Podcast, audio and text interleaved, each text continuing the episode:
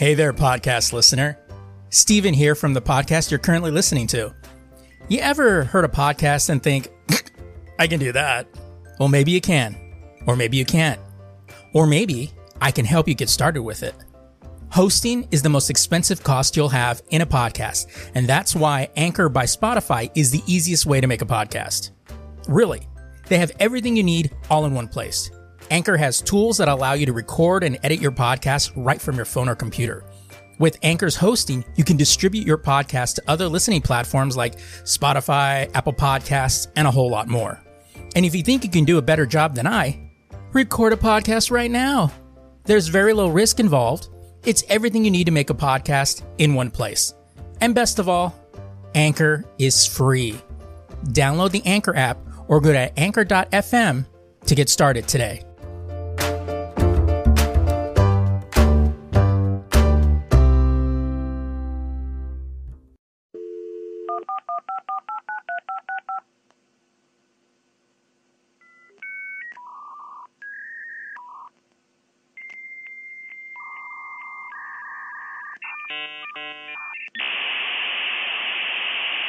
Welcome to the Lazy Geeks Network.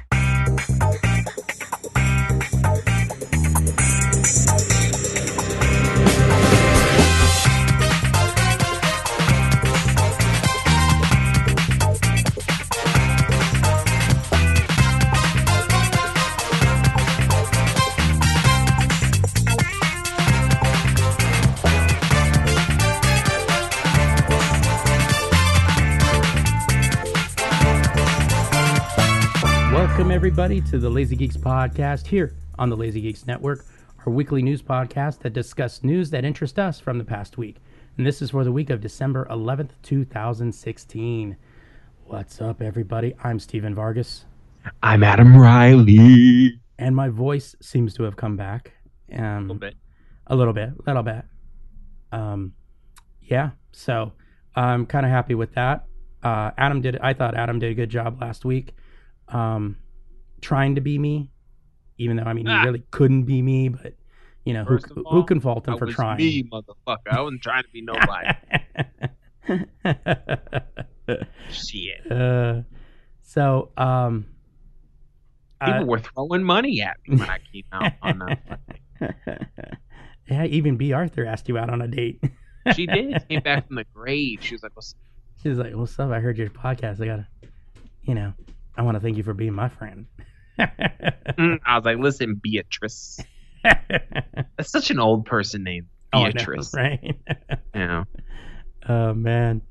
So if you followed our uh, our uh, Lazy Geeks uh, Facebook page, um, I mentioned quite a bit, or even just followed my Facebook page.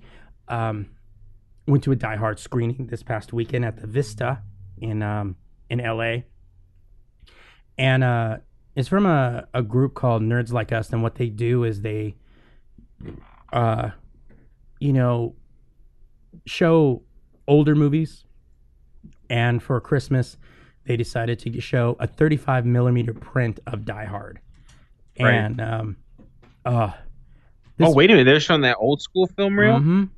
Yeah, dope. and it was actually some they couldn't get a copy on their own, but they actually were loaned a cop uh, somebody's 35 millimeter print of that movie. Um, first of all, if you've never been to the Vista, it's a it's a beautiful, beautiful theater. I posted pictures of that on my Facebook page. It's oh my god, it's total old school. And you know what pissed me off? And I didn't know this until the next day. I just missed um, Pamela Horton at the Vista. Mm. Mm. They had a uh, I mean, they they had a uh, screening for I guess some movie that her boyfriend wrote. So she was there that night. And when we when Patrick and I came up, there was a lot of people right there like, "Oh, they must be, you know, showing something before that." And then we just kind of met up with Amador and then just kind of went on went on our way. But um yeah, I didn't see her. I saw a picture of her with her boyfriend in the lobby of that. I was like, "Oh my god." I go, "Fuck me, dude." Uh but yeah. Life is fucked cruel. up. Life is fucking cruel. It is. It really is. 2016. What you gonna do with her boyfriend? There, you gonna whoop his ass or what? Shit. I don't Straight to do fucking anything. to the dome piece, motherfucker. I just come, I just come sm- s- scoot in right between them. Go, what's up, girl? They start singing that song. Mr. Steal Your Girl. Oh, he's smooth as fuck. uh, but um, it's like it's it's on this really weird corner on like Western and Vermont and like Sunset, and you know it's like old school like you know box office right in the middle, two side doors.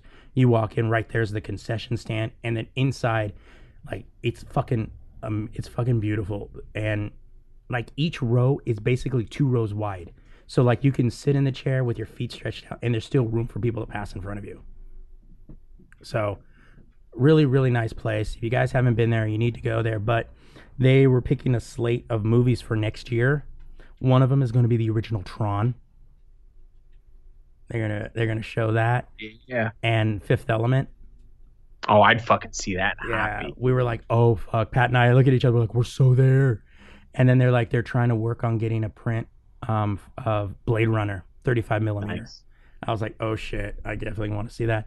And the reason you I would go to see these is because some of these movies, it's been a long time, like Die Hard, long, long, long time since I ever saw it on the big screen. Like Patrick never Yeah. saw it on the big screen. He saw it on VHS. Well, that Yeah. was like when we went to um, Back to the Future. we saw Back to the Future. I had never seen that on the big screen because I, I wasn't born. Yeah, and You it- know, and so it's, that was cool. it's one of those where it's like it's a di- totally different experience. And then of course Yeah. when you're seeing it with a bunch of people who, you know, love the movie as much as you know you do, uh, you know, people cheered when Alan Rickman's character came in. The greatest part of that whole thing is like when Alan Rickman falls out of the building, you know, falls out of Nakatomi. Somebody yelled out, "Merry Christmas!" I was like, "Yes, it is now official." and then you're more you're more forgiving of people like yelling out and stuff because you've all seen the fucking movie. Right. You know what I mean? You've all seen the movie. I hate when they what- people do that when I haven't seen it. and you know the ref- the references, you know that they're they're doing and shit like that. I mean, even the fucking um the news reporter gets a cheer, you know, when when he shows up. Um, but yeah, it was it was awesome. It was a lot of fun. Before that though, so um the movie was supposed to start at midnight, and I. Uh, you've heard me talk about Amador on the podcast, who usually leaves us, you know, notes and stuff like that. So we met up with him and with Patrick, and friend of the show, and we decided to go down the street to go get go get a drink. Decided to get a get a drink. So we're walking down, and you know we decided to go into we decided to go into this bar called Akbar, which has a bit of a alternate lifestyle type of um, vibe to it. Um, but so we go in there and we're like, you know, we get a couple of drinks and then we're hanging out. And because of the of the premiere that happened, it was getting packed in there. So we found this one spot where we were talking, but there was too many people kind of walking through us. So we ended up moving over near near the jukebox. so we're standing there and we're talking, and then Patrick goes to buy the second round, and as Amador and I are standing there talking, this weird older guy shows up. You know, now I'm going to say this right now. This story could have some embellishments in it and might not have possibly happened the way I perceived it to happen, but it happened exactly this way. Um, so, you know, he had like a t shirt and like a leather vest on, and he was standing like kind of awkwardly close to us, but like looking and like, I guess trying to make eye contact with somebody or something. And like, Amador and I do the quick, you know, how you're looking at each other, but you kind of do that quick eye glance to like, yeah. the fuck is this dude? And um, you know, and then Patrick comes back and um has the drinks. And then the guy leans in and is like, You guys like popular music? And we're like, um, yeah, I mean, some of it. He's like, yeah, and he starts pointing at the jukebox. He's like, this place doesn't have, this place doesn't play like some of that stuff. Like, they don't play no Kanye or no Beyonce and God, no fucking Taylor Swift. And he starts talking about 80s music. And, and Amador and Patrick are kind of like, okay, you know, yeah, you know. He's like, yeah, the Pet Shop Boys, like you know, he goes, they don't, but I don't think they have that here, you know, like West End girls. And like when he first started talking to us, it was like there's me on one end, Amador in the middle, and then Patrick on the other end. And it's kind of towards all three of us. As he continues this conversation, slowly he kind of turns away from me, and then it's Amador and Patrick. And then as he keeps talking, then suddenly he kind of turns away from Amador and like focuses in on Patrick. And he's like completely talking to Patrick, like kind of getting close to Patrick. and we're Amador looks at me with his eyes kind of big, and I'm doing that swig on my beer. Like I'm not even drinking my beer. I'm just smiling, but I'm putting the beer up to my lips to kind of Yeah. hide the fact that I'm smiling. And Amador looks at me and then looks at the at the uh, jukebox and is like, "Oh look, if I press buttons, it does stuff. Look at that. Look what happens when you press buttons on this jukebox. look what it does." and then Patrick's like, "Oh my god, what the hell?" And we were just kind of we were just busting up because this guy was like, kind of kind of trying a little hard on Patrick. And then eventually, yeah, you know. And then then after he's like, and then he kind of sees someone else, so he kind of moves off. And then we were like, "What the fuck was that? like, what the hell just happened?" And we were cracking up. Like that was like, I kept. So the rest of the night, we were just like talking, and we're like, eh, and like randomly, like, "Hey, you like that popular music?" So like that's like, oh my god, that's so our pickup line now. Like, Well, it's also weird. A weird entry too. Do you like popular music? And then you you he happens to be talking to people that don't really, and then and then he goes instantly goes, yeah, it's all shit. And I'm like, what if what if he asked you that question? You're like, yeah, I love it. right. What was he gonna say? I- Like, it was your funny. music taste is fucking trash. He flips the table and shit. Well, we were we were cracking up because I was like later I was like going, well, you know, if he kind of started to get a little touchy feely with Patrick, Amador and I would have, you know, we would have stepped in, you know, after about, you know, a while until we were like, okay, okay, Patrick's had enough. Come on, come on, Right. you know. After you see that Patrick is fully satisfied, and you'll step in. Actually, not even him. Maybe the other guy. We're like, oh, he seems satisfied. Okay, okay, Listen. Patrick's had enough. Patrick's you gotta get it where you can get it. You know. I mean, I ain't knocking the dude's hustle. It was just a little. It's just a little. or weird. Patrick. Was he just the closest one, so the guy just gave up on the two of you, I guess you know. I don't or he know. was being the nicest, or something like that? Well, I mean, I guess you know, like, I guess he and I were about the same height. Amador was a little taller, and then Patrick's a little shorter. So maybe he just thought, oh, he's kind of small and compact, you know. you know. Yeah, and that was the wrong assessment. Because out of all the you two lunkheads at that fucking table, Patrick would not sass out. You guys are funny. I wish I was ever that popular music. What the fuck? I'd be like, I, I jam Taylor Swift, motherfucker. What you trying to say? Listen, I stay out too late. And just start singing. It's just my fucking jam. What you got? I know. Oh man, but uh, it was funny, and I was like, going, "This place is aptly named the Akbar because it's a trap." Oh Jesus! uh, but I was- you know, it was funny that you mentioned theaters too, because I, I don't remember if I told you, but when I saw Suicide Squad, I went with a buddy of mine, and uh, he took me to this one that's on Mill Avenue, which is in uh, it's in down, it's like in downtown Tempe, which is where ASU is. Mhm. So it's like the, I guess you could say the happening place. I don't know. It's like a strip of place that has bars and different shops and stuff. And it's this theater I'd never been to, and it had like lazy boy recliners, oh yeah, and they were they were separated. Like there was like groupings of two of them, and then they would be separate. Tons of leg space. You could recline all the way back. I was like, "Ooh, what the fuck? Yeah, like, this is some next level shit." So now I don't want to go to any other theater. I know. I know. There's um. I know the Fallbrook has gotten that way. You know, where it's just like you kind of got these like. It's cool if you go with like you know a date or something like that because you got these bucket seats that have a, Yeah. that armrest in the middle, but you can raise up the arm and turn it into like yeah, that's little- how it was. Yeah, Yeah, we just didn't like raise the arm up. Well, I mean, you know, hey, to each their own. I'm not judging here. You know, whatever you guys do is what you guys do. I don't We care. might have, we might have lifted it up a little Hmm. bit. You know? I mean, you know, it got to that like that tender moment with the Joker and and and, and Harley. So we kind of like you know kind of snuggled up a little bit because you know because it was that tender moment. I Uh, mean, no homo. right? Yeah, no homo. Stupid. uh, but you know, I mean, it, it was it, yeah. Those like those theaters are awesome with those, and now it's like, you know, it's like, oh, are they playing that at Fallbrook? Yeah, okay, well, cool, we're going there. Because even it's a little more out of the way, it's still like a lot nicer to go to. Plus, you know, reserved seating. But you know that the cool thing with like this little theater. I mean, this is like a theater that was built in like probably like the 40s or 50s. You know, um, it was just everything was so kept up. All the seats were newer, so there was still the fold out. You know, the, the traditional fold out, but you actually had room to sit. It wasn't like those ones where it's like, oh, I can't, I can't, you know, stretch my legs out because then I'm gonna be like in the crotch of the person in front of me.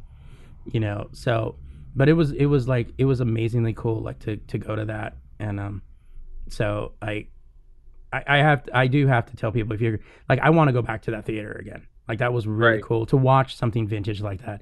But the, um oh one thing I wanted to say about the movie though was yeah it was a 35 millimeter. So we're watching this and so you're seeing the little pops and the little scratches on the film. I and- miss those. and the graininess about it. Even if you guys have watched um, Fight Club, you know what you know what I mean when you you when they say the cigarette burns.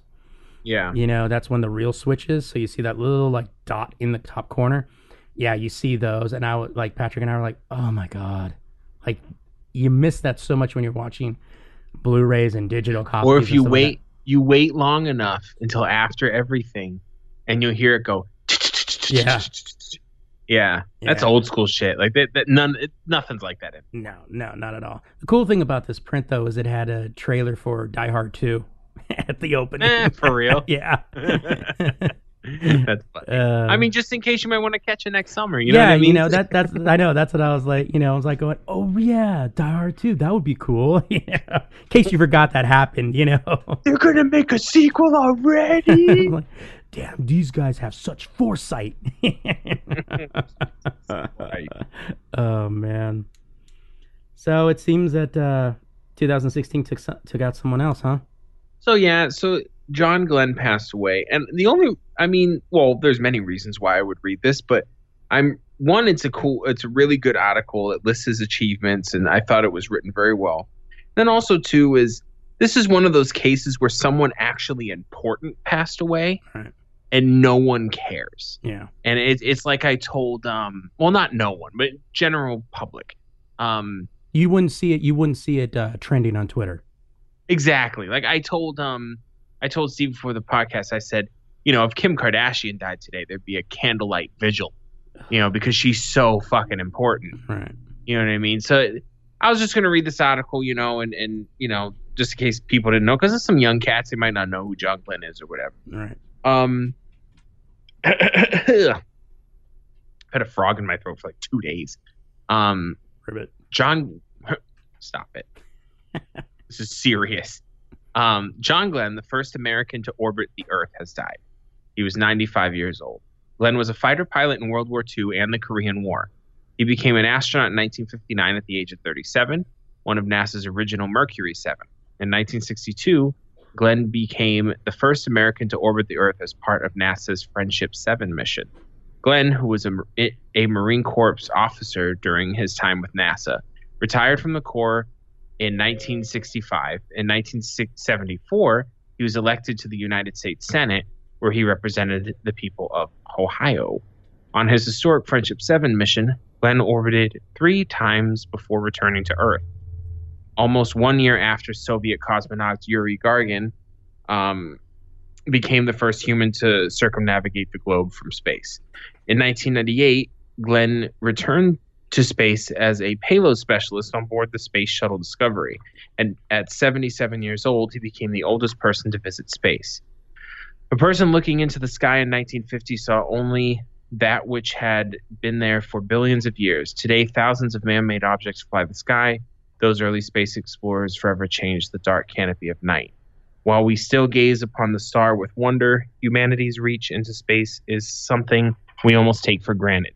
We know of and benefit directly from the thousands of satellites and scientific works done beyond the reaches of Earth's gravity. But just past the midpoint of the 20th century, space exploration was a race between two superpowers with radically radically disparate views on the future of humanity. The pioneers of space travel touched the heavens without any knowledge of what might touch back, and their brave work and sometimes sacrifices helped pave the way for the technical marvels of communication and science we all enjoy today as part of our lives. So, John Glenn, that's real American hero shit. Yeah, You know what I mean? and the sad part is, is that you know most people don't recognize him or his name, you know, or the importance of him. It's like, well, he's the reason we made it to the moon. Like, you have to have that first person to make those steps, and that was him. And you know, I mean, yeah, ninety five, he had a full life, so it's not like you know he. yeah, he didn't die. He didn't die of some like cancer and some tragedy or too young. I mean, he had a nice full life and he deserved it, you know. But it's just it's still one of those that you're just like, oh man, it's a legend past. And for most of you, you probably could give a shit. But for those of you that, you know, are into like the space program or just generally intelligent, um, you know, this this this is something, you know. And it was one of those where I was like, oh fuck, you know, when I when I read that, and I was just like, and I figured of anything you would pick that up for the show. Like I kind of figured you would, Yeah. you would definitely pull on. well, this. I've been I've been crazy about space exploration since I was a little kid. Yeah. You know, and I I knew who this person was when I was six. Yeah. You know, so it's it's um, you know, it, yeah. I guess when I read it, I wasn't because he is ninety five, so it's easier to it's easier to take at Yeah. that point. You know what I mean? But Right. I was kind of like, damn. And I and what made me think about no one cared is is I I told a few people at work and they were like, who? Yeah. And you know, I don't hate them for that, but that's just how culture I is. just wish like, they died. Right. You know, I just murdered them in their fucking sleep. No, but that's how society is nowadays. It's Right. it's the Twitter generation. They're, they they don't care unless it's flashy and it's happening right now. Yeah. Um, but I want to give a shout out because I, I like that little bit at the end of this article. Uh, it was written by Seth Macy. Um, that was a good article. yeah, he's on Twitter at Seth Macy. Um, you know, and he's got a YouTube channel and shit. Uh, but yeah, real good, nice respect to a great man who will be missed. He was dope. I remember when they um, I remember when he went up in the space shuttle. It was like a Yeah. big deal. Yeah, because he was You that. Because wasn't he like the oldest to go back? Yeah, he was to go into space? seventy seven. I remember because I was in high school, Yeah, I, nineteen ninety eight. I remember like going, damn, beast mode there. You know, I was like, oh, I'm going back. You know, And even and even back then, no one knew who the fuck he was, and I was the only one. I'm like, oh my fucking John Glenn about to go back up, and they were like, who's John Glenn? I'm like, he's the first American to circle the earth, you fucking moron. Nobody then, cared. then, then that was the last thing they heard before you snapped their neck. Damn right. There were five left dead that day. No. Actually, six. Um, Right. Um, yeah. So, uh, on the the other show we do this th- this week that's coming out, um, the cheap seats, we talked about like our Christmas movies, and um, they're out here. I don't, I don't know how it is over there in Arizona, but out here, a lot of theaters are doing a lot of those, you know, Christmas one-offs. Like, oh yeah, special screening of you know, of of Die Hard or special screening of a Christmas Story or They've actually just the last few years started doing that in uh in Arizona. oh nice, yeah, Like they have they have the like Star Wars first fucking Star Wars movie playing on Saturday or something, and then AMC has these things where it's I think it's once a month or maybe Oh, twice yeah. a month. They'll have and it's real cheap. It's like four bucks, and you can go see. They'll play like old kids movies or old um just old school movies, right. you know, and, And- and you can go check them out. Yeah, there's a there's a theater out here in LA, which is where, and I thought this was kind of fitting. End to end the year do, go into that is the Egyptian, and it's just off of Hollywood and Highland. And I went there beginning of the year. It was right around like New Year's weekend. Patrick and I went and saw the Indiana Jones trilogy there, um, and uh, because that's what we call it, the trilogy. Um, and uh, we uh, and we were looking for somebody that was showing a double feature of in of Die Hard and Lethal Weapon, and there is one that's doing it out in Santa Monica this year, on the 23rd, but it was just like fuck, I don't, you know, a couple people couldn't go, so it was just kind of like oh well. And but I ended up looking at the Egyptian, and the Egyptian is doing a, on the 23rd. Um, it's a Wonderful Life on the big screen, Right. and I know you had said that you're over that, and you know I was like, it's a good movie. it's a I've good just movie, seen it a million times. yeah, and it was one of those where I was like, you know what, that would be cool because I've never seen it on the big screen, and I think I love that- the history of that movie. Oh yeah, the history of that movie is Yeah. amazing. But it's just like it was one of those where I was like, you know, I've never seen it on the big screen, and I think that's one going to be one of my things. I'm I think I'm gonna over the next year I'm gonna start going to a lot more of those because you know there's some that I don't remember seeing on the big screen or haven't seen on the big screen. And I think it's a totally different experience. Plus, at the time, you know, you're going with fans, so you're going with people that know, you know, that know it. And and I've done a couple over the last couple of years, like Jaws and the Breakfast Club and the Back to the Future Day. So you're hearing, you know, the fans talking and and airplane and, and stuff like that. And it's like, you know, I think I'm going to start doing more of those. And um, so yeah, so I'm going to go over there on the 23rd, and um, and I'm actually off that day of work. So I thought that'll be kind of cool to go, like, you know, day before Christmas Eve, kind of catch a kind of catch that movie. So I'm going to do. That. I that. saw the um I was actually surprised to see it in Arizona. See Arizona's become Arizona the Phoenix area for is is a weird thing where it's it's constantly growing at a rapid rate. so every time I turn around something new's going on. Uh, but I actually saw I think it was 2 years ago I saw the Doctor Who Christmas special oh yeah. in the theater. They played it in the theater and my wife uh, surprised me with tickets. That was fun. Oh, that's cool. That was uh, Matt Smith one of his Christmas specials. Oh, nice. I think it was. I think it might have been farther than two years. It might be three. But yeah, it was. It was good. All right. So, on that, I guess we can go into our one awesome thing. So, my one awesome thing this week the trailer for Spider Man Homecoming. Oh my God. Um, that was so good, dude. it, I, it made me really excited for this movie because I was already excited because it was Marvel's, like, finally Marvel's attempt at doing Spider Man. Um, and it looks so good. Like, yeah. It, it really does. I mean, that whole scene of like, hey guys, you wait a minute, you're not the real Avengers. You know who Hulk gives gave it away. Hulk gave it away. Yeah. and I was like, yes, we get that. You know, we get that sh- the the talking too much Spider-Man. You know, which we kind of got teased with in Civil War of like, because Right. when he's fighting with um, uh, what's his name, uh, Sam Wilson, and he's like, you know, there's usually not a lot of talking when we're fighting. Oh, sorry. and uh and just the awkwardness of him in school, which I think is kind of cool. Like, is that a new sweater? No, I think so. We probably shouldn't keep staring. It's gonna be a little weird. Too late. and the girl's like, "You guys are losers." And then yeah, that's the chick that um everyone said was going to be Mary Jane, and they were all pissed off because she wasn't white with red hair. Yeah, but apparently it's not gonna be Mary Jane, from what I've been gathering. Even if she was Mary Jane, fucking cares. Yeah. Um, and then of course, you know, I, and I kind of like it too because it seems to kind of be pulling a little bit of a parallel from like the Ultimate Spider-Man books, where Tony Stark is like, you know, you're not ready. We know you want to do this, but you got to stay in school because you're not ready. You know, and I love his little moment. You know, don't do anything I would do, and don't do anything I wouldn't do.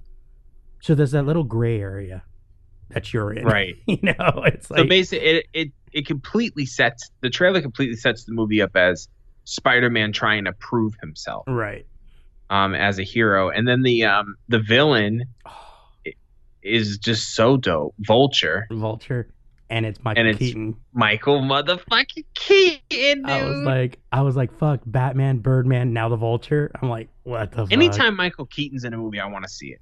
there, that new movie he's got coming out, um, The Founder, which is supposed to be the life story of Ray Kroc, the guy who did McDonald's. He plays Ray Kroc, and I've, Mm-hmm. I wanna I've, see that. I've seen trailers for, I've seen little things on it. It looks really good, and um, my friend, uh, my friend Peter saw it, a screening of it already. He says it's great.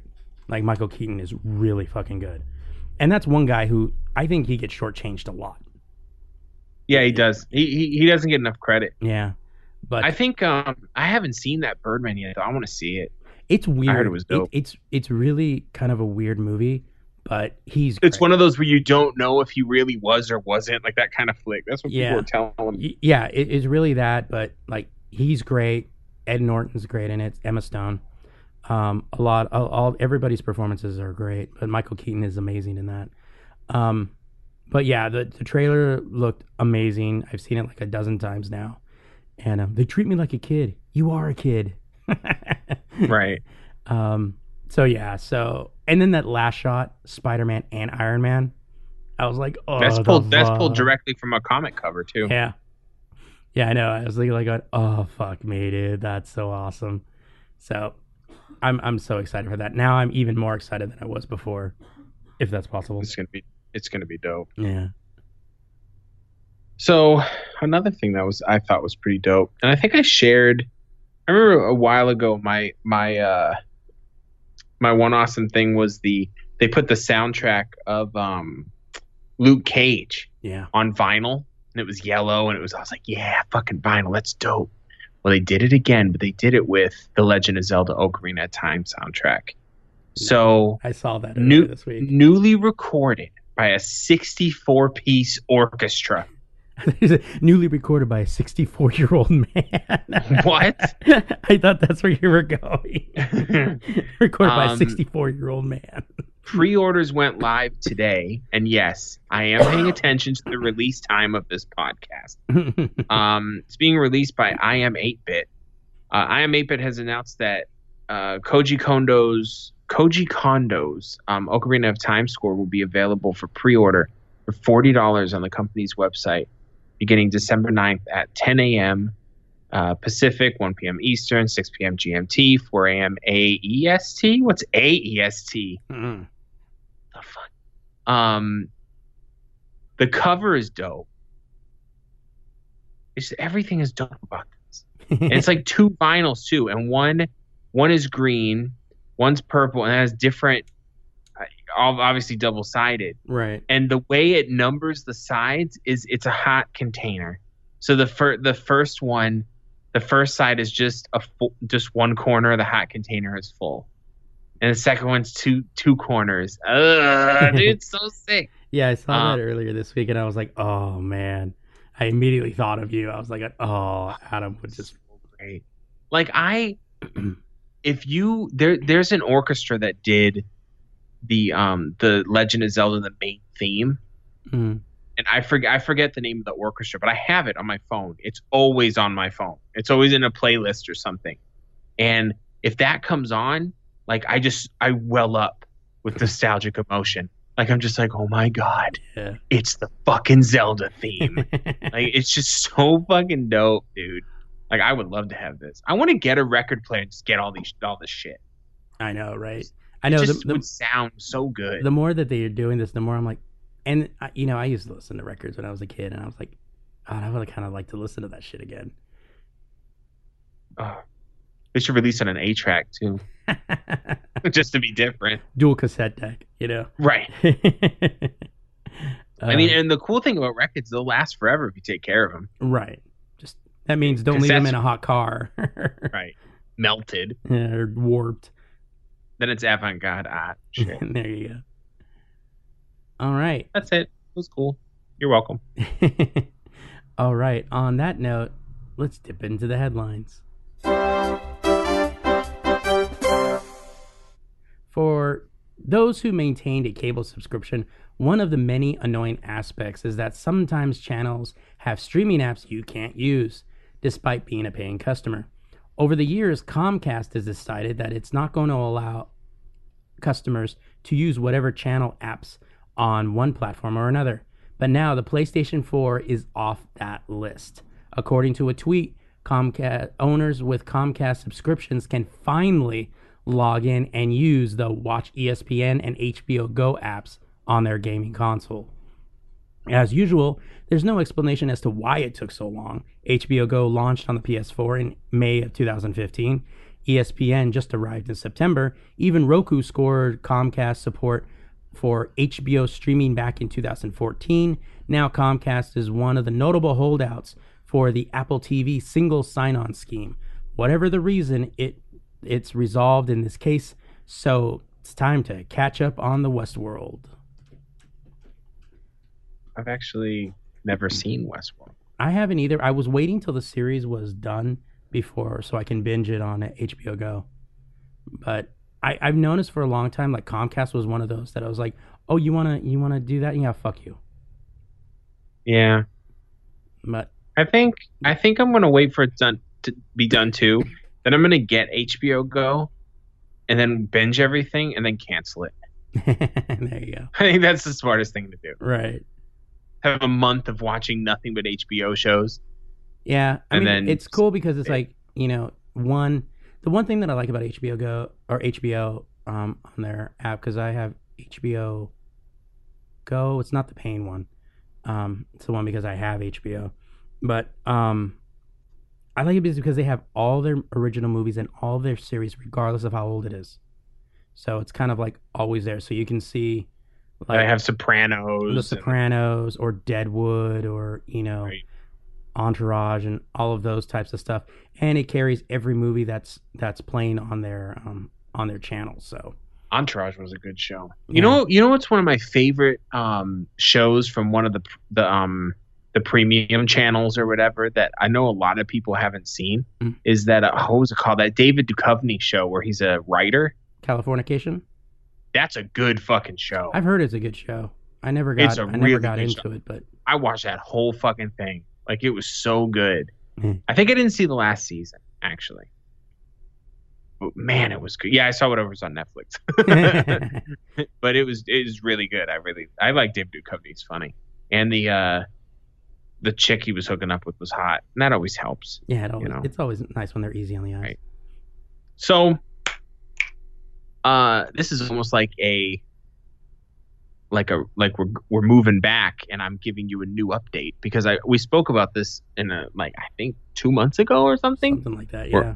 R. R.L. Stine, the author of Goosebumps, one of the greatest books ever written for children. Let's keep it real. I was one of those kids that had tons of Goosebump books all organized on a bookshelf. Actually, it was over a home. month ago. It was over a month ago. I'm looking back on the show Right, notes. right. So it was November. Glad you did that because I wasn't going to. Um, so I he, since I wasn't going to listen to you read your article, I was just going to look back. oh, so okay, piece of shit. I got it. Um, so R.L. Stine perhaps blah, blah, blah, blah, blah, blah, finally know what he's going to be doing at Marvel. He's going to be um, writing Marvel's Man Thing. I was surprised. I was too, but then I'm surprised. But then I'm like, you know what? I can see it. Yeah. You know what I mean? Because it's it's a it's a monster. Yeah. You know, and that's what he writes about. Um, the run, which begin begins in March, will span five issues. Uh, why five? Like, make six issues. Make it an even I- I don't- Make it an even number. Like, just stop. That bugs me. Um, Stine told the New York Times, working on comic. happened was is the way our bank Right. account works. I already know. The New York Times. Uh, he was oh shit. Stine told the New York Times, working on comics has been a lifelong dream. Quote: My first ambition was to be a comic book artist. Unquote. Um, covers for the new series done by horror comic artist Tyler Crook will be inspired by classic horror comics of the 1950s. Stine told the Times he's a big fan of those old books. I think they've been a major influence in everything I've done since, he said. Um, and I'm looking at the cover, and it does look very 1950s. yeah. And And it's kind of cool. cool because it's got Man Thing, and then it looks like there's a city behind. He's in the woods, but there's a city behind him. And there's like it's burning, and it it looks like the Hollywood sign, but instead of saying Hollywood, it says "Those who know fear." Yeah. Ugh. Stine was given a choice between several different Marvel characters, but his love for swamp creatures led him to take up the Man Thing writing mantle. Yeah. Stine hopes to blend horror with a touch of comedy, telling the Times it's what I try to do in, in my books. One big change coming under Stine's writing, Man Thing will be able to speak, although although he he he be very sarcastic. I think somebody was either being ratchet or fucked up. Um, Stine Somebody's said, acting brand new today. right. The March release date puts the new Man Thing series in the same time frame as Marvel as Marvel launches its new X Men Resurrection banner. Um, oh yeah, the, I'm I'm kind of excited about that. I might check that out. The the X Men Resurrection thing coming up. Oh yeah, I was reading about that the other day. Um, yeah, because they're starting their X Men versus Inhumans line, and I think that's right after that. yeah, I I having Man Thing speak is going to be odd because he's never spoken. Yeah, he's I was gonna say he doesn't a- really speak much. right. He's like one of I the used to- I used to check out- types. Yeah, I used to check out uh Man Thing a little bit when I was a kid. Yeah, I like the horror books. The horror books are usually pretty fun. It's like I don't like the ones that are over gory yeah, because those Yeah. aren't scary. Yeah. That's just bullshit. You're just Yeah. grossing me out. But um, yeah, Man Thing was just you know your typical uh old school monster. You know, just dope. I wonder what his other choices were. That's what's bugging me. They gave him a choice. The- you know, the world, uh, Like- the the world that could have been. you could have wrote Spider Man, Moon Knight, or something Moon. stupid. you know? Howard the Duck. Oh fuck, that would have been great. oh man. All right. So this week The Verge is reporting that Verizon will not be releasing the just announced Galaxy Note 7 software update designed to stop the recalled smartphone from charging. In a statement, the leading U.S. mobile carrier attributed the decision to concerns over safety for customers who might not have another mobile phone to use after the Note 7 is crippled. Quote, Verizon will not be taking part in this update because of the added risk that it could pose to Galaxy Note 7 users that did not have another device to switch to, the company's statement reads. We will not push the software upgrade that will eliminate the ability for the Note 7 to work on uh, as a mobile device in the heart of the holiday season. We do not want to make it impossible to contact family, first responders, or medical professionals in an emergency situation. The Galaxy Note 7 remains banned on airlines by the FAA and is prohibited from being used on many other public transportation um, transit services in the United States as well. The, Verizon seems to think it's already done an effective job communicating the recall to consumers alongside Samsung, but the carrier believes that the update is a step too far, even for a phone that is a real fire hazard.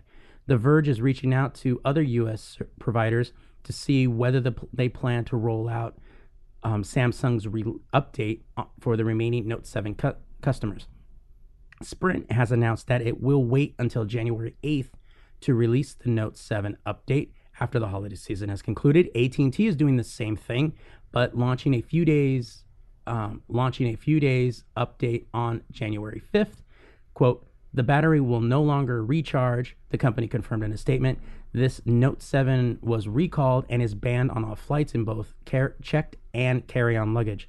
Samsung said the update would take 30 days to roll out across carriers, so AT&T and Sprint are holding till the end of that time frame, whereas Verizon is outright rejecting it now. T-Mobile will release the Note 7 update earlier on December 27th, so after the Christmas holiday but before New Year's. Quote, we always want to do the right thing and make sure our customers are safe. So on December 27th, we will roll out Samsung's latest software update, which is designed to stop all remaining Note 7 devices from charging. This device will were, were recalled by the Consumer Product Safety Commission on October 13th and should no longer be used. Um, I'm I'm I'm annoyed the fact that Verizon is saying that oh well they might ha- not have another phone to turn to. They have options. Yeah, they could go get a replacement. They can get a replacement phone. I I, I honestly think that Wasn't it? Isn't Samsung given? They're giving uh the regular Galaxy Sevens to people for free. yeah the either the Edge or the regular seven or they want to get another another device entirely. And yeah, Samsung Samsung's hooking it up. Like it's Right. not like And- oh we'll we'll take it off your hands and we'll give you a ten percent discount. Like it's not bullshit. Right. And the, the- my problem with this is that Verizon is placating to those people that just don't want to do it. I haven't had a problem yet. Okay, so when it does blow up, there should be a legality clause of saying, okay, if this does if you do use this, you cannot sue Samsung because the device was recalled. Oh, I think it should go. I think think it should go a step further.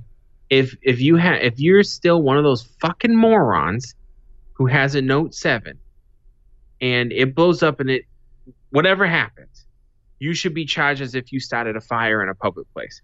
Yeah, if it happened in a public place. because you're knowingly carrying a device that is that could have the ability to you're you're walking around with a bomb in your Right. pocket, basically. right, and you cannot you cannot sue Samsung. You could sue Verizon because Verizon is willingly not throwing it out there, so you could sue Verizon for it. Um, but I would say you can't sue Samsung because Samsung recalled the device. It was Verizon's decision to let the idiots continue using that device. Um, so I, I think that everybody should lose out. And and I'm sorry, but if you're gonna, well, I have everything on my phone. Fuck you. You've had other devices before that. So shut the fuck. Not only that, too, I get tired. When I was working at Best Buy, people would come in and go, "Oh, my phone broke, but I have all my stuff on it."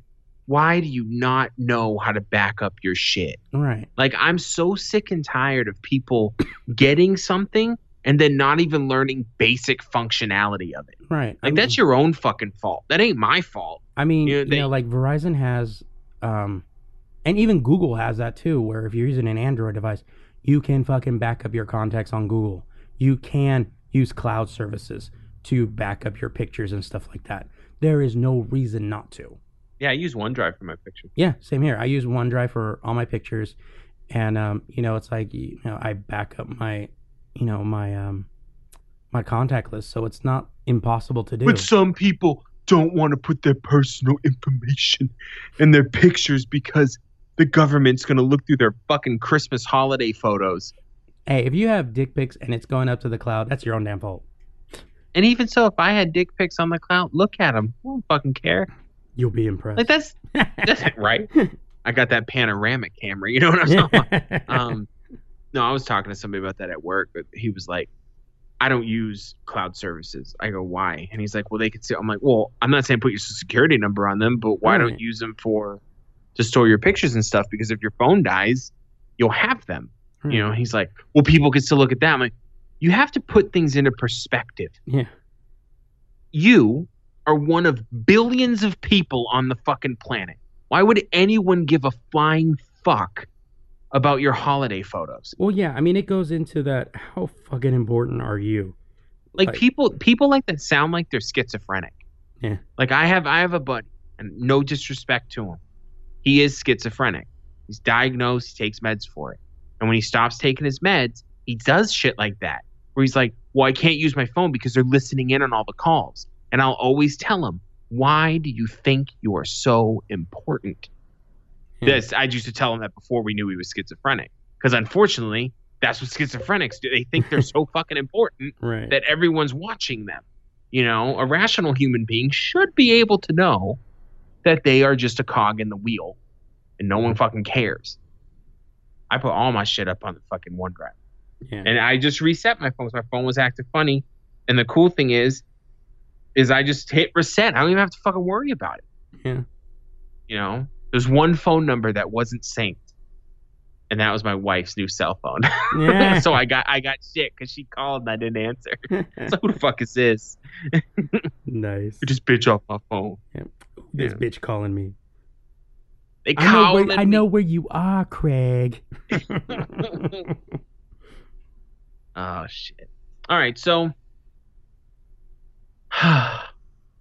with Justice League wrapping production, the schedule's June 14th, 2019 release date has been reportedly pushed back to make way for Ben Affleck's standalone Batman. film. According to the Hollywood Reporter, there's no official word yet as to when exactly the sequel will, will now be released. In the meantime, Justice League director Zack Snyder will focus his attention on making his long gest- gestating thriller, The Last Photograph. Snyder is eyeing a 2017 release date for the movie, which will be on a much smaller scale compared to the last couple of superhero movies Snyder has made. Snyder has made. But the director still intends to come back to helm Justice League 2. That depends on how Justice League 1 pans out, Snyder Yeah. or calm it down. Um, Snyder confirmed in June that Justice League will not be a two part movie after all, which is a good thing.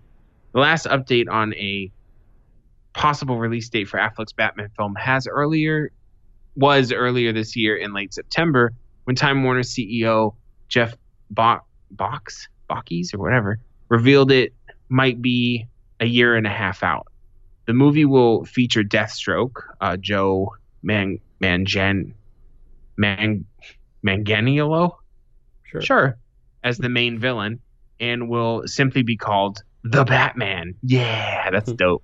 Um, the first Justice League movie will hit theaters November 17, 2017. Um, oh, wait. Game of Thrones star C- Ciarán Hinds will play the movie's villain, Steppenwolf. I'm so happy they picked that kind of villain for this movie coming up. It's a villain not everybody knows about. Right. So there's a little bit more of a who the fuck is that? Right. you know what I mean? Um, I'm actually happy with this because I feel one of the main concerns people are having in general with the DC movie universe is things feel very rushed. Yeah. And and I know they want to get that Justice League movie out fine. But we don't need to be Justice League 2. We're already talking about Justice League 2. Justice League 1 haven't even come out yet. yeah. Let's get a solo Batman movie in there. I think that's more important. After I, I honestly think the solo Batman movie should happen before Justice League, but obviously those wheels are already turning. You know, Well, yeah, but we, we get our solo Aquaman movie after that. So, you know. yeah, so it's I because I'm I'm super excited for that solo Batman because I know Ben Affleck ain't fucking around. So I really want to see what he's gonna bring to the table. Like, okay, Snyder's a director, but you know Affleck gonna step in a lot. Like, right. no, that he he's got the star power where he can demand shit. He's he's an accomplished director. He won awards for that one movie. What was that movie? Argo. Yeah, I go. And you know he's from Boston. He'll play games. All right. He'll tell everybody to fucking step in line. right. I'm ready for it. My body is ready. I feel he's gonna. Ha- I feel um Affleck's gonna have a lot of say in Justice League too. yeah. In just in uh, in uh because he's didn't he get jumped up to executive producer or something? Right. Yeah, he did. So I mean, think- you know, I'm I'm actually pretty pretty pleased with it. I mean, I was thinking of waiting so long to get a Batman movie was kind of a bad idea. It was foolish. Yeah. you know and it's kind and, and it kind of reminds me of what or it makes me think about what marvel's doing with spider-man. Like they had a choice too. Look there was a spider-man movie out not too long ago. Sony put it out. It didn't do too well. Do we really want to jump a spider-man movie real quick? And somebody in that office was like fuck yeah we do. Right. because people are ready for it. They want to see what we're doing with the character and get that shit right. And i think that's the same peop way people feel about batman. Because the real a lot of people say oh you know, we just had the trilogy. Fuck them. The real fans know the trilogy was it. That was a side piece. It was Right. great movies, but they have nothing to do with the comic books as a whole Absolutely. because it's in its own little universe where Batman is the only superhero. right. You know, so that's great. That's that's Batman's fever dream where he doesn't have to deal with anyone's bullshit. you know, but now we're, we're dealing with the real deal shit. You know, and, and it's time to fucking pump the damn gas. Fuck yeah. it. Yeah, I'm looking I'm definitely looking forward to it. I'm Yeah. curious to see how it turns out. That's it. Alright. I'm just So excited. and and that's a good thing. All right. So on that note, uh, that is the end of the headlines.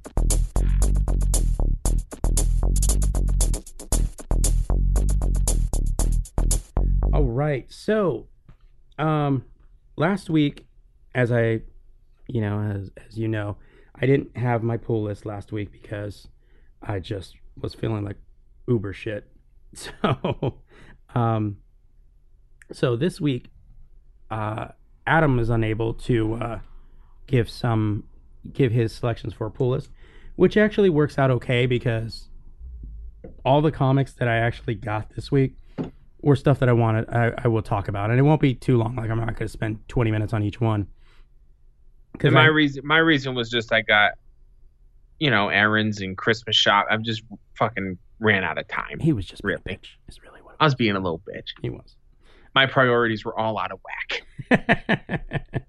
I uh, I put my family first. I'm a piece of shit. Yeah, you're a fucking piece Guilt, of shit. guilt, That's guilt. All right, so I'm just gonna go ahead and jump right into it. Uh, one of the first issues I'm talking about is our new Nova book, which started this week with with issue one, And this one's written by Jeff Loveness and Ramon Perez. Uh, Ramon Perez also did the artwork on this one.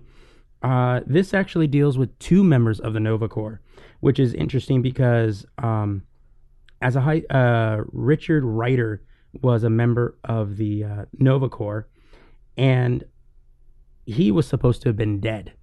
He went up against Thanos and lost in a parallel dimension called the Cancerverse. But he was supposed to have been killed, but instead he ended up turning up alive and well on his mom's doorstep. So he has no idea how he got there or why he's there. But at the same time, we also have Sam Alexander's um, Nova, who's a member of the Elite Black Nova unit, and who is believed to have been the only member of the Nova Corps still alive. So at this particular time in issue one, we're dealing with uh, we're dealing with Richard returning to returning home, and Sam kind of just being Sam. So Richard's trying to figure out wh- how he ended up home. He's seeing all these weird images, so he's not exactly sure what the hell's going on. But at the same time, you have Sam who is pretty much doing what he normally does. He's, you know, fighting aliens and then he's trying to be, you know, a high school high school kid who can't talk for shit to girls. Um and uh so in this particular issue he's trying to talk to a new girl in school uh but he gets distracted and ends up um having to he gets called away and at that particular time he he's like well wait. His nova corps sensor is going off. And he's like but wait i was supposed to be alone. And his dad was a member of the nova corps. It's basically his helmet that he has. So he thinks maybe his dad's back. Um, but at the same time richard is you know trying to figure out what's going on. He loved being a member of of the nova corps so finally, at the end of the issue, he puts the helmet back on and ends up taking off and is just like, "Oh my god, I so missed this. This is what he wanted." So he goes high up into the into the Earth's atmosphere, suddenly gets a sharp pain, and ends up coming screaming back down to Earth. But he's not himself. He's slowly changing into something, and that's kind of where this issue actually ends. Um, it is basically a setup for both characters. Uh, and for those of you that, if you read like Champions or you were reading the all new um, Avengers, he was part of that team until he quit recently due to Civil War. Uh, good issue, really solid. It really kind of shows you, you know, his deal. And I've actually liked his character since he was reintroduced about a year or two ago. Um, so this issue I thought was actually really cool. Um, the artwork was really was done really well still stylized, but at the same time, when he has this like imaginary dream when he's trying to talk to this girl, he has this dream, this you know like quick dream of like all of um, the villains trying to hit on hit on her, and he's trying to step up. Like they're like, "What do you care? You can't talk to her." Just I can talk to a girl. I can talk to no problem. And he cuts out of his little fantasy there, and the artwork changes at that point, which is actually really cool. So I liked it a lot. Thought it was fun um, definitely kind of curious to see what happens with Richard and what he's turning into. And um, so definitely, definitely um, picking up on that one. The next one is another issue one. It's from the Star Wars line called Doctor Aphra. Um, written by Kieron Gillen. Um, the character of Doctor Aphra was introduced in the Darth Vader comic, and she was doing some uh, work for Darth Vader. And at the end, she turned on him and faked her own death to get away. So now she thinks the Empire won't be after her or anything like that. So now this book is starting to follow her her own adventures. Um I kind of was bummed because it didn't really grab me because I wasn't all that thrilled with the character because she's just like a a smartass archaeologist. She has two droids that are literally sociopaths. Um, uh, and um, she has she has a Wookie, um, a Wookie partner, and it it kind of seems like a, in some ways, it kind of feels like a cheaper Han Solo. but with a Mhm. chick. And I don't know. It, I know it's trying to expand the universe, but I don't know. I really don't see the draw to it. Like I don't really see anything that would really keep me going with this. Um, you know, right now she's just on a planet trying to um, get this artifact and you know trying to make money off of it, and she's kind of stuck on this planet for a little bit, but it, it's just kind of it's it's not an overall, and it sucks because I like Kieron Gillen, and he does really well as far as writing for the Star Wars stories. Like he ran, um, he did the main Star Wars book and then the Darth Vader book, which were really good. But I think part of this for me is because there is no real um attachment to the Star Wars universe. Like it Right. takes place within the universe, but it's not all that compelling to me. I mean, the artwork, um, Kev Walker's artwork is is um, nice and clean, uh, but all in all, I, I just didn't find it that much of a grab. I mean, I'll probably check out issue two, but if if nothing really pulls me, if there's nothing in there that really kind of like, oh, okay, cool, I'm probably gonna just bail on the book. Um, next one I want to talk about is Avengers number two. I think during either our break or when um, I was sick, uh, Avengers number one came out because I don't remember talking about this book, but it's by Mark Waid, who is a good writer. I like his stuff. He and um, this is basically a new Avengers um, series that uh, deals with Thor, Vision, Hercules, Captain America, and Spider Man. Oh, and Wasp as the new Avengers team, but they don't have a Stark Tower and anything like that. So uh, Peter Parker has given his Parker Industries Tower their new headquarters. And in the first issue, they ended up um, coming into um, an issue with Kang. And early on in the all new, all different Avengers, Vision was taken over by Kang. And he turned against all the Avengers. And Vision has taken that personally and decided to go back in time and kidnap Kang as a baby and hide him to prevent him from doing committing all the atrocities he eventually does. Well, for those of you that know Kang, Kang is a time manipulator. He's a time traveler. So various versions of him are going back to try to find um, Kang as a baby, or Kang Prime as they call him. So they're attacking Vision and the Avengers. Well, at the end of issue one, Kang went back in time and murdered all of the Avengers as a baby. So, Hmm. so um, as they in this issue, they end up in basically what's kind of a limbo. Um, but it's it's in a limbo, and they're placed there by another Kang, because every time Kang makes a fails, it creates a new Kang. So they have all these different Kangs that are coming in there. This particular Kang knows the future, knows what he's done, and is actually wants to work with the Avengers to stop him. So, um, they basically come around and realize that not all the Avengers are dead because he know because Kang knows the birth date and the origins of all of them except for one, Hercules because no one knows when Hercules was born. So Hercules is trying to find out what happened to the Avengers. So he goes ahead and um and uh and uh reunites with uh with uh Sybil and she finds where they are and finds out where the baby king is being held because Vision doesn't remember because he offloaded that information. So he could never be, you know, pried for that information to get to find out where the baby king is. So he he finds out that it's basically in a temple in Vietnam. So the other Kangs found out where it was, so they're going to that and killing off all the um the basically like the priests in there that are there to protect the baby.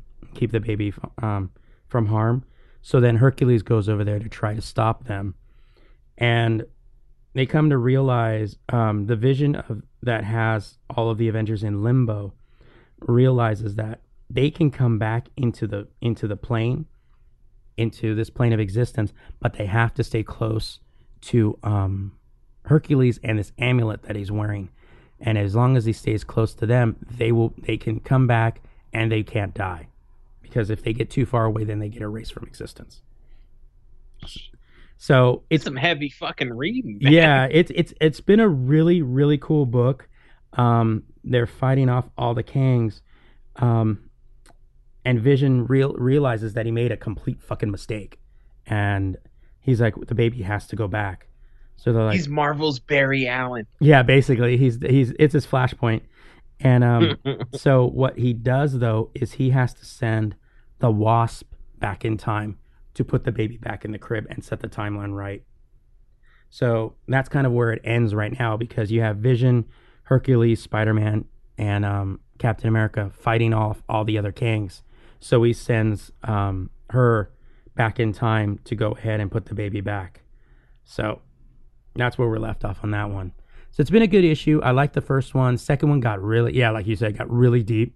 So dug that one. I, I was really, really happy with that one. So um, the next one that I wanted to talk about now, I'm doing I'm doing basically six, which is my three and then Adam's three, because when I read um, these six books, I liked them all. I liked them all, but it was tough to kind of figure out which three to do. So when Adam's like, "Well, I don't, I'm, I'm not going to be able to do," them," I'm like, "That's cool. I'll just throw these three up because I really want to talk about all of these." Yeah, it worked out good. Yeah. So this one here, you guys may remember a month ago I talked about um, the unworthy Thor, um, and it's basically because we all know that um, um, what's her name? Uh, uh, shit, I forgot her name. But there's another Thor rolling around. So the original Thor has been considered unworthy and is traveling around the cosmos on his cosmic goat. Um, at the end of, the, of at the end of the last issue, uh, issue number one, this was written by Jason Aaron, and it's it's really kind of proven to be very interesting. His um, at the end of issue one, an old friend of his who used to be an enemy, Beta Ray Bill, uh, told him that there was another hammer, and but it was a hammer from a dead Thor which was it's a reference back to Secret Wars when there was a planet of various Thors. So one died and his hammer still is still on Asgard, but Asgard's gone. So um Beta Ray Bill decide wanted to give Thor his hammer so he could do it. But um Thor was like, "No. I I thanks, but no, cuz I'm unworthy." And he's like, you know, but he goes like, "No, and I want you to have this." He goes, "No, I'm not worthy to have the hammer, but I thank you."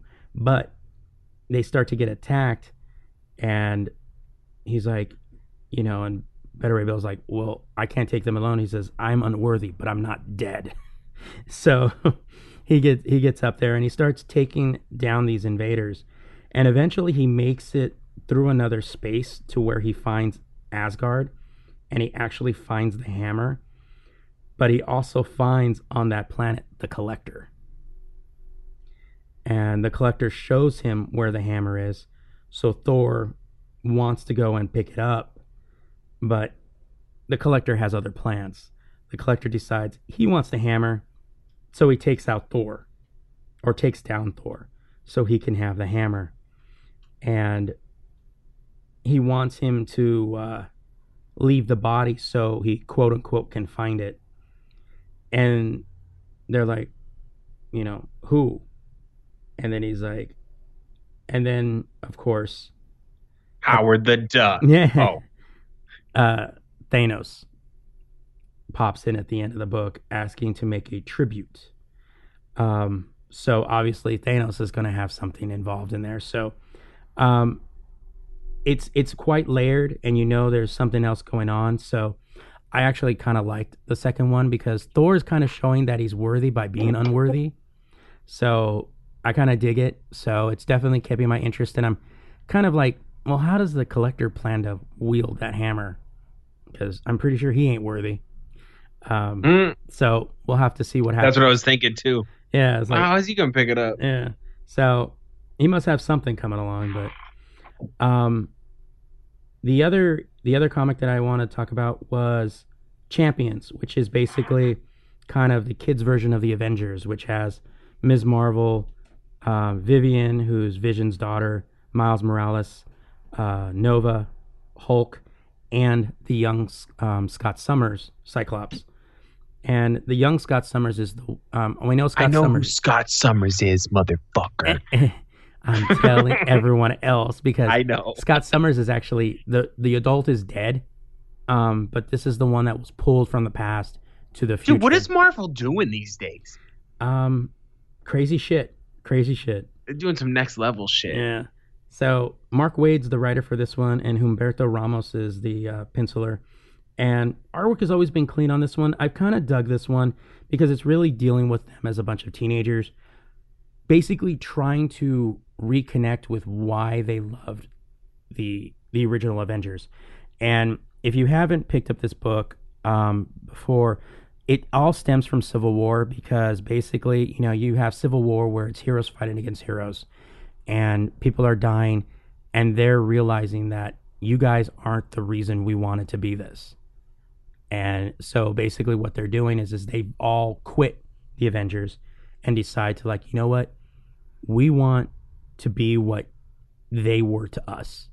So they want to be that positive image. Um so this particular issue has them traveling to a Middle Eastern country um, where zealots are attacking a school full of girls because they're um, violating their their law by being intelligent. You know, because no one wants smart women around. Um, Oh. So, you know, they're wanting to get them out of there, but the women are like, no, we don't want to go because they win. So they create a plan that's going to um, for the Avengers or the um, for the champions to help them, but at the same time maintain their ground. So it's it's very much a you know uh, a story about you know what's going on in the world right now. Um, but it, it's actually really cool, done really well. Um, I thought handled in a in a very very um, how should I say in a sensitive fashion, but at the same time very telling. Um, so I thought it was really cool. The end is kind of we uh, is kind of weird because um because I don't want to give that end away because it leaves for the next book, but um curious to see how that works out. But yeah, it, I thought I've liked this book since the first two issues came out, so I'm I'm really digging it.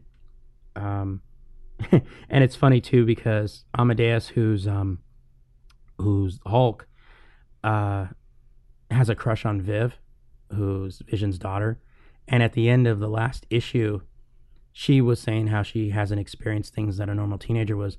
So everybody stumbles and finds her making out with Amadeus. And then at the end of at the beginning of this issue, she was like, you know, you know, they show like his thought pattern is like a heart and stuff like that, like he's totally digging it.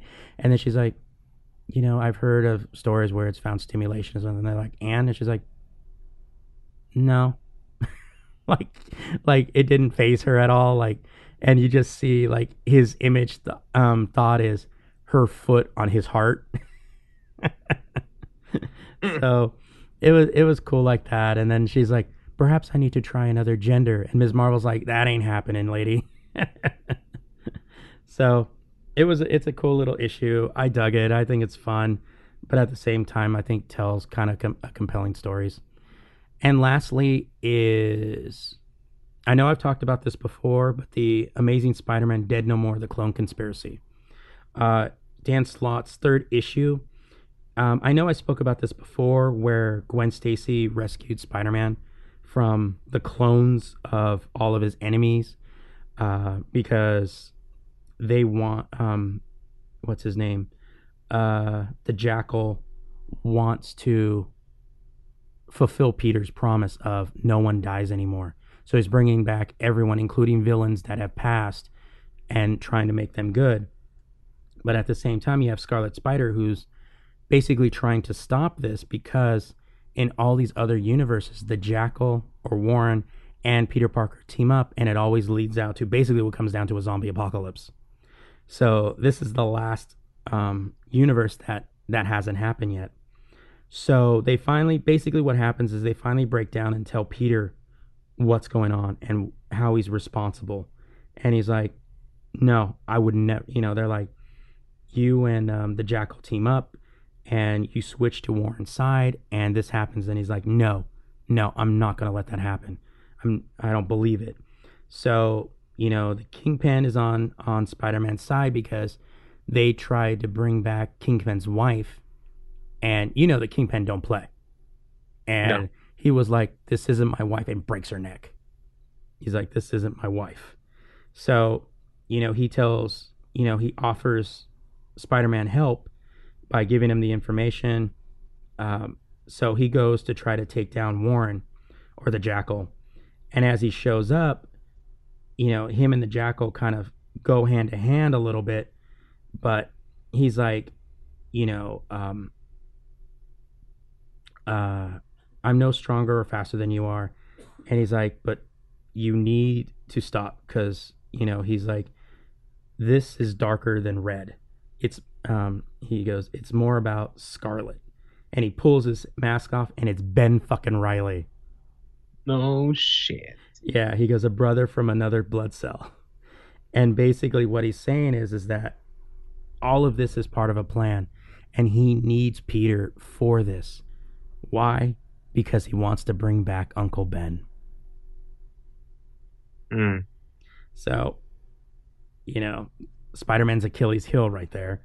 So, um that series has actually been a lot better than I thought. I was kind of like, mm, I don't know, but you know, Dan Slott's kind of done that to me before, where I've always him and Brian Michael Bendis are always the two guys that I'm like, really, we're gonna try that, uh, and then I'm always pulled into the book later on.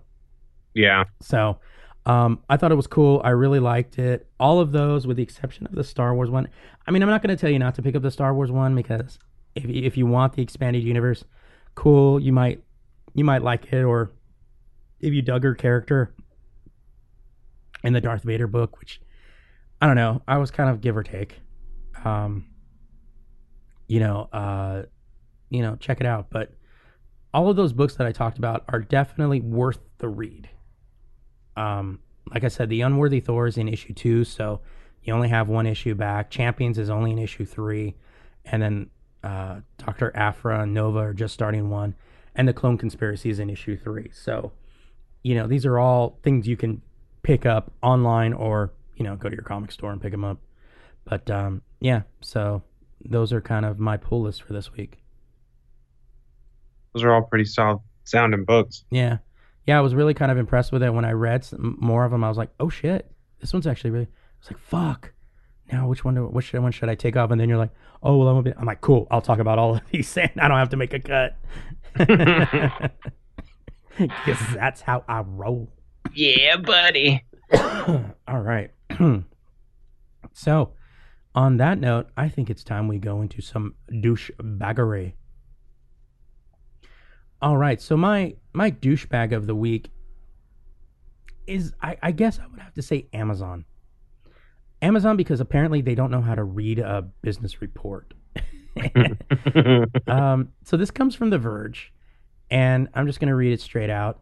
Um, Amazon would like us not to get carried away envisioning its plan for those futuristic cashier free grocery stores unveiled on Monday. And if you don't know what I'm talking about, on our YouTube page, under the uh, technical playlist, uh, tech playlist, I have this on there for their cash free grocery stores. Oh, Um, nice. Though a report from the Wall Street Journal indicated that Amazon eventually hopes to open 2,000 such stores, Amazon denied that this was true in a comment to CNET yesterday, saying that it's absolutely not correct. We have no plans to open 2,000 of anything, the Amazon spokesperson said. Not even close. We're still learning. That certainly indicates that a wide rollout of these stores isn't in the immediate future, but that wasn't exactly what the journal said. In the in, it wrote that Amazon's 2000 store rollout was dependent on quote the success of the new test locations. So it's entirely possible that Amazon doesn't currently have plans to open 2,000 stores, but that it is in fact eyeing such a possibility. The journal's story is backed up by a Business Insider report from October, which said that the publication had viewed internal documents indicating that Amazon believes the U.S. could support 2,000 of its own grocery stores. However, the report indicated that Amazon was only interested in opening 20 of those stores in the next two years. Responding to Amazon's denial, the journal said, We're confident in our sources and stand by our original reporting. In a follow up article, its sources continue to confirm Amazon's vision of building out 2,000 stores should the test be successful. The store's concept launched last week with a single location in Seattle, closer in size to a convenience store. Its main attraction is the promise of being completely free of lines by removing the need for checkouts. Instead, the store will use cameras, sensors, and other tracking tech to identify which item a shopper has picked up and will automatically charge them to a person's Amazon account when they leave. The journal also said that Amazon is working on a drive through model, which would not include in store shopping, as well as a large discount chain type of store with up to 40,000 square feet of space. Amazon told CNET that it has no plans to build the latter model of the store, though it didn't seem to comment on the drive-through plans. The journal reports that these two that two of those stores will be ready within the next few years. And my thing on this is that because I did read that original report from the Wall Street Journal, and it did state that they could, you know, that they could have 2,000 stores, but it all depends on, you know, how the tests work out. So it's kind of like, you know, Amazon's doing what most people do, focusing on one particular part of the sentence and not the whole thing. So, I mean, to me, it would have been more of a of a better result of like, well, we don't have plans to roll out two. That seems a bit much. But yeah, if you know locations do do well, we could expand and it could eventually, you know, up to, but we're not you know, we're not fi- it's not a fixed number or what have you. But to say we're not opening 2000 of anything is like, well, they didn't really say that. Yeah, like don't jump the gun. Yeah. Especially from such a big company like that. They have a committee that reads these fucking these news reports. It's not just some dude with an Amazon baseball cap on. Yeah, it's like they go, "Oh man, they're going to open like 2000 of these." These And then- motherfuckers talking shit. and then and then it's gonna be like you know like five thousand and then like a million by the end of 2017. You know, it's like the fuck? I mean, they didn't even give a time frame as to when these would you know, you know when these were gonna actually work out. So I was like, um, okay, you know, it's it's, it's part of that. Um, you know, I was like going, oh, is this part of that fake news bit? Is that what they're trying to do? Mhm. You know, mine isn't necessarily. I want. I want to say something before I say it because this is douchebag of the week. This, you know, whatever. N- none of the people involved in this are douchebags. I just thought it was such an oddball article that I had to bring it to the attention of the class. Okay.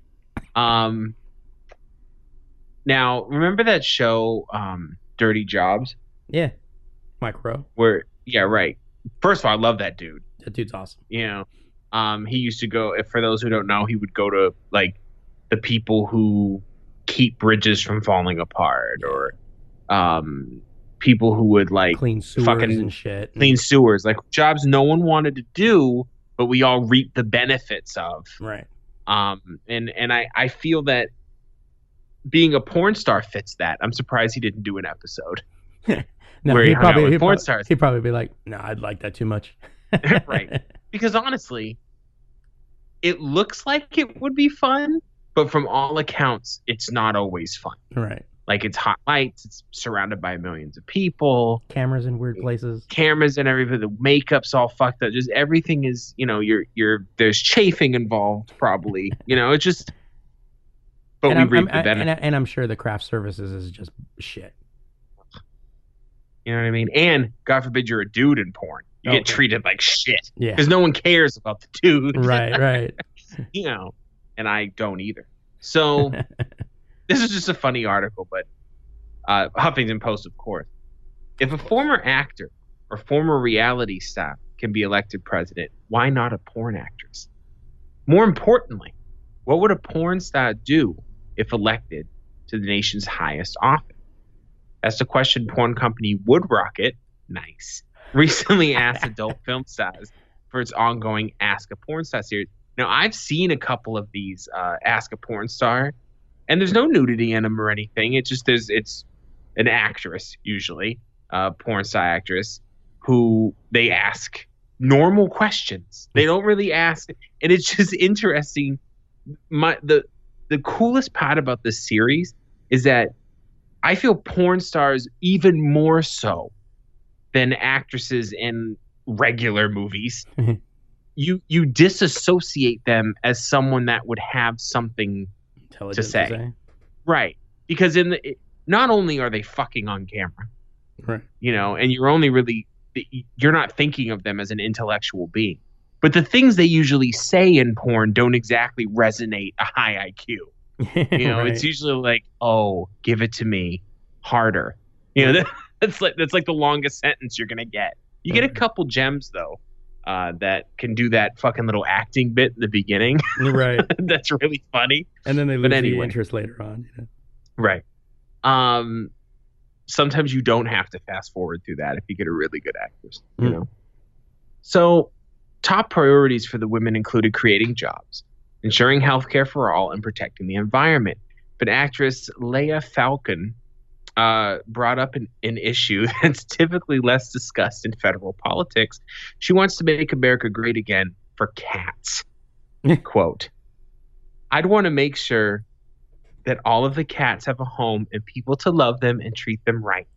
She said, laughing. I mean the people too, but the cats. Now, I know the gut reaction is for people to go, that's so stupid. But I read that and was like, that is so fucking adorable. Right. For a porn star Right. to say, I just want all the cats of the world to have a home. Just sweet, you know. And not everyone would want the job. Georgia Georgia Jones believes she is constitutionally unfit to hold office. Her constitution, that is, not the country's. In politics, you have to be a certain person to do it, she said. You have to be a self interested person who has a very low moral compass, and that's just not me. A fucking. There's two things with that. A porn star just said she has a higher moral compass than poli- politicians. That's the first thing. The second thing is, I fucking believe her. Oh yeah, totally. Okay. She's doing the Lord's work, for one. Let's be honest now. Okay. Right. have this on, in the article they have a you know also on huffpost it's porn stars in ugly sweaters. It's just Oh, yeah. really cute chick in a really dumb sweater with a thumbs up and a big smile. You know i think we should really respect the porn stars a little bit more. Okay? Actresses. What they okay? Not the guys though right, right. Just the girls. really guy porn stars are just life support systems for the hot dick we need to make the girls happy let's be honest wow. because and you know what the proof of that is Mm. is you there's videos of of female porn stars just sitting on a machine that fucks them yeah, that's true. and it gets just as many views and makes just as much money because no one fucking cares about the dude there's a couple dudes like ron jeremy Yeah. back in the day you know but that was before the technology of the fucking machine Right. You know so who knows how he would have fared today um i don't know why i'm convinced trying to convince everyone that porn stars are people too but Because the sad part is, is most people don't.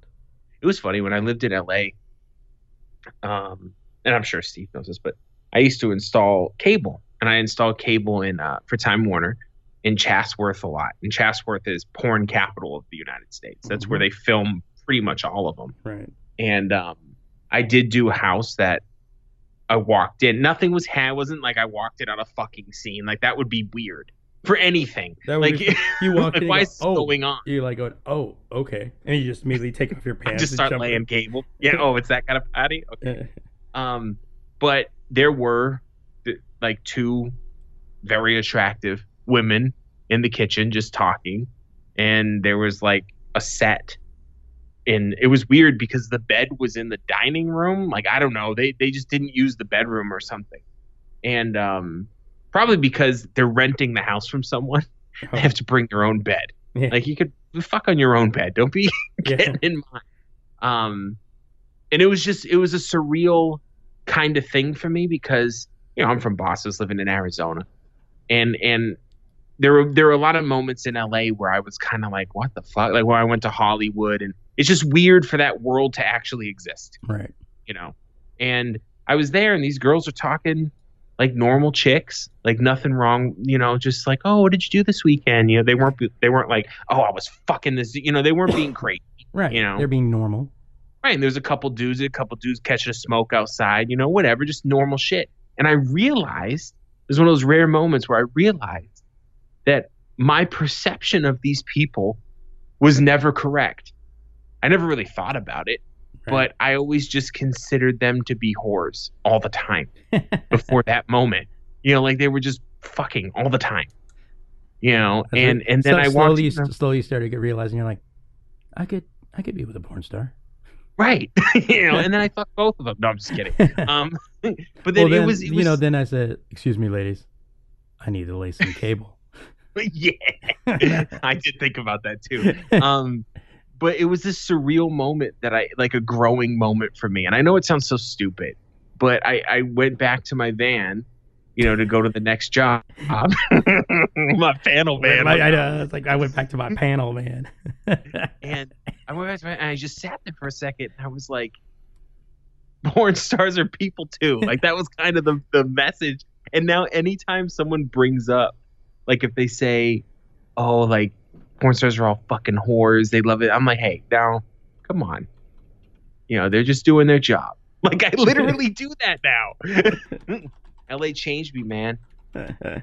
You know, for the better. well, I think I got the title for the uh, podcast. Porn stars are people too.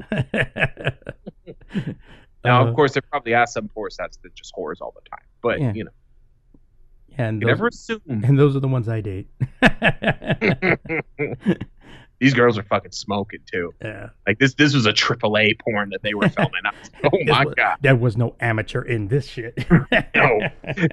there was no B roll. There, there was the. I'm like, this is some, this is some straight naughty America shit film. Like I was like, hmm, Yeah, there were no blemishes on these chicks. there really weren't, and it, they weren't even heavy on the makeup. I think I got like they were gonna film. It looked like they were gonna film later because the du- the dudes were setting up the lights. All right. stuff and the girls were like like their purses were right next to them like they had just got there and they were drinking water like like both of them had a bottle of water Did you um, did you ever see Orgasmo? no Oh, oh wait did i the, um, no i didn't i did i saw a clip of it on youtube Yeah, never like uh, um, like Matt, like um, Matt Stone, not Matt Stone, uh, Trey Parker. Um, he's a Mormon, and then he gets drafted into the into the porn industry. Uh, Ron Jeremy's in it, a bunch of other porn stars are in it, and um, they hire him because he can do all of these like like he can do these roundhouses so that he can be this superhero orgasmo. But every time it comes to the sex scenes, they always have somebody else, so they always shout out "stunt cock, stunt cock." I think that would be you. You know, it's like the stunt cock is here that's right because there was one That's part. right. There was one part where, you know, Trey Parker, you know, he's tall, white, thin, and they're like stunt cock, stunt cock. So this other guy comes in, kind of medium build. I mean, kind of medium height, kind of heavy, black dude, goes in and is the stunt cock, and the director kind of looks, looks at the his assistant and goes, "Does that look right to you?" And then he's like, "Yeah," and he's like, "Oh, okay." Because you know, Trey Parker's as white as white can get, and then they bring in some like heavy set black guy to be his stunt cock. i could i could never be a porn star dude real talk yeah, I'd be, I'd be run out of the business because it'd just be too damn good. that's right yeah sure no i could i like i don't know like it sounds corny as fuck but sex to me is that's a private moment like i don't need to I, we don't need to film it you know Pussy. maybe maybe if i was but see that's the thing though the guys don't even get paid that much so you know when talks about the inequality and pay structure of porn you know No, the guys barely get paid anything, and they probably do more work because there isn't as many guys Yeah. as there is girl. Well, they These always say dudes that are- if you're if you to get it for guys to get in there, if you're like connected with the girl, you can get in that way. Like Yeah, know, like if, if you're a homie or something like right, that. right. But see, being a porn star, being a porn star as a girl's probably is comes with its own complications, of course. Right. You know what I mean? But as a dude, it's almost like you're just not having fun because you have to concentrate the whole time. Because no one wants to finish too early with a fucking porn star. And then you're and then you're you're literally fucking a professional. so you better bring your fucking A game. You know what I mean? Like, don't be fucking coming in just oh, you know, I'm just gonna fuck her and then bounce. No, motherfucker, Right. this ain't a booty call. Like she's she'll probably literally tell you, you fucking suck. you're going at it and you're just like, no, at the bat, Manny Mota pitching. you know, you're thinking sports stats and shit. Right. Going. It's like, why does he fuck? In every scene, he's got his eyes shut really tight. if I look, if I make eye contact with her, I'm done. Uh, you, I'm your your eye, your eye kind of opens a little bit. Like I can only imagine. Like there's porn. And look, I'm not gonna lie to you. I've watched some porn in my day. Let's be honest.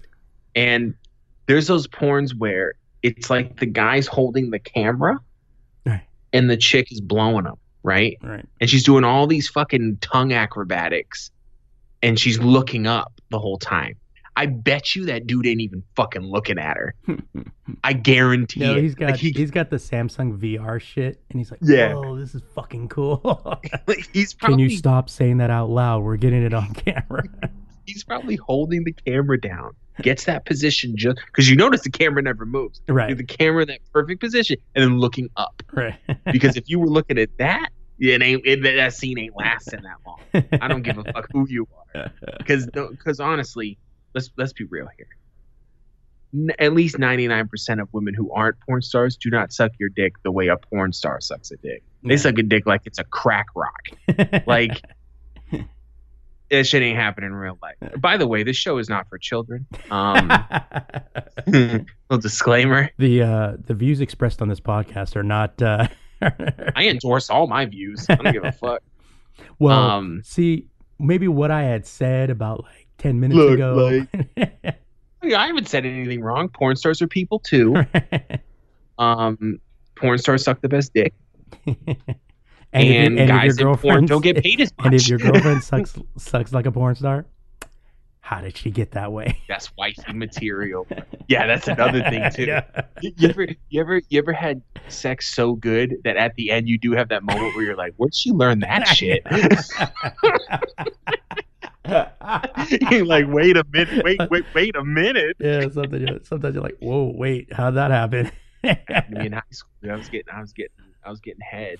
You know, real good too. Like almost by one of those where your eyes roll into the back of your head, like what the fuck. And then afterwards, I kind of sat there and she was, you know, getting dressed, and I was kind of looking at her. She couldn't see me, and I'm thinking to myself, like, how many dicks this bitch sucked to get to this point? I better, be, I better be going to the clinic tomorrow. let me let me go to the clinic right now. In fact, I'm I'm gonna I'm I'm I'm there now. Like in spirit, I'm I'm not at there. the clinic. I'm at the emergency room. Like I need all the tests. Let me get a CAT scan of my shit. MRI and all that ain't gonna. It don't matter. I need don't to matter. have that. I need an ec- echogra- ectogram. Just start naming off stupid shit. Uh, and I need those paddles that George Clooney uses. oh shit! No, fuck the paddles, man. I don't need no paddle. Uh, I need a shot of adrenaline into my fucking nutsack just in case. Ooh, what would that do? oh yeah. oh man. anyway, uh, so that was our court mandated um, educational portion of our podcast. welcome. porn stars are people too, and stand up for male porn stars. Pay. You know what? Fuck, they don't deserve as much money. I, I'm not. uh, No one watches the porn for the dude. I'm sorry. That's the way it is. Even girls watch porn for girls. Yeah, that's true. All right. Well, that is it for this episode. Please rate, review, share our podcast. Most importantly, review the show on iTunes, Google Play Music, YouTube, and Stitcher. So those reviews will increase our exposure on those sites. And also, you know, remember porn stars are people too. Follow us Mhm. on Facebook, facebook.com slash the lazy geeks, or search us out on Twitter, Instagram, and Snapchat by using the lazy geeks, one word.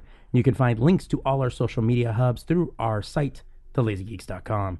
You can also find me on the interwebs on Twitter at a middle aged geek, Instagram, middle age underscore geek, or check out my blog, middleagegeek.com. And if you see a porn star on the street, give him a head nod, a knowing head nod, Right. and show some fucking respect. They do the Lord's work. Okay, just saying. I'm on Twitter at sapientlg. Uh, if you want to talk about the uh, complexities of the porn industry, or Not if you're problem. and or if you're a porn star, let us know about the. wouldn't that be crazy? Wouldn't that be crazy after this conversation? Because I'm talking about pe- porn stars being people too, and stuff. And I honestly do believe that, of course, people are just people. You know, who cares what they do for a living? Right. But it'd be weird if like a bunch of porn stars started to hit me up on Twitter. I'd be I'd be like suavemente. I'd I would show everybody look at my Twitter feed, bro. Yeah. You know, it is what it is. show, Because I fight show for it to the your people. wife. Show it to your wife and go. I got options. I'll show it to my wife and be like, "Cause I fight for the common man and woman." You understand? I use my platform for justice. I use it for to fight for equality. That's right.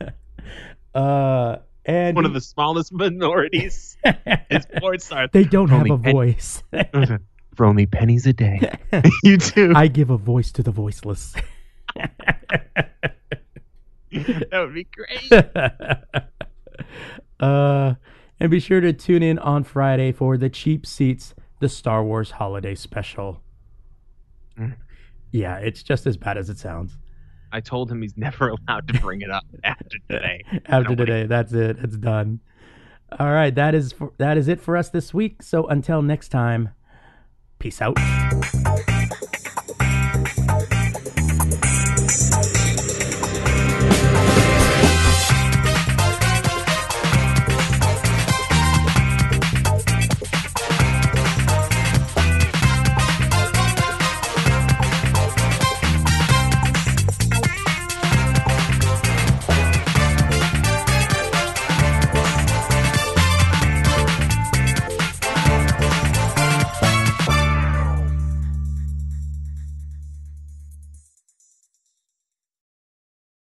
This has been a production of the Lazy Geeks Network, available only at thelazygeeks.com. Goodbye.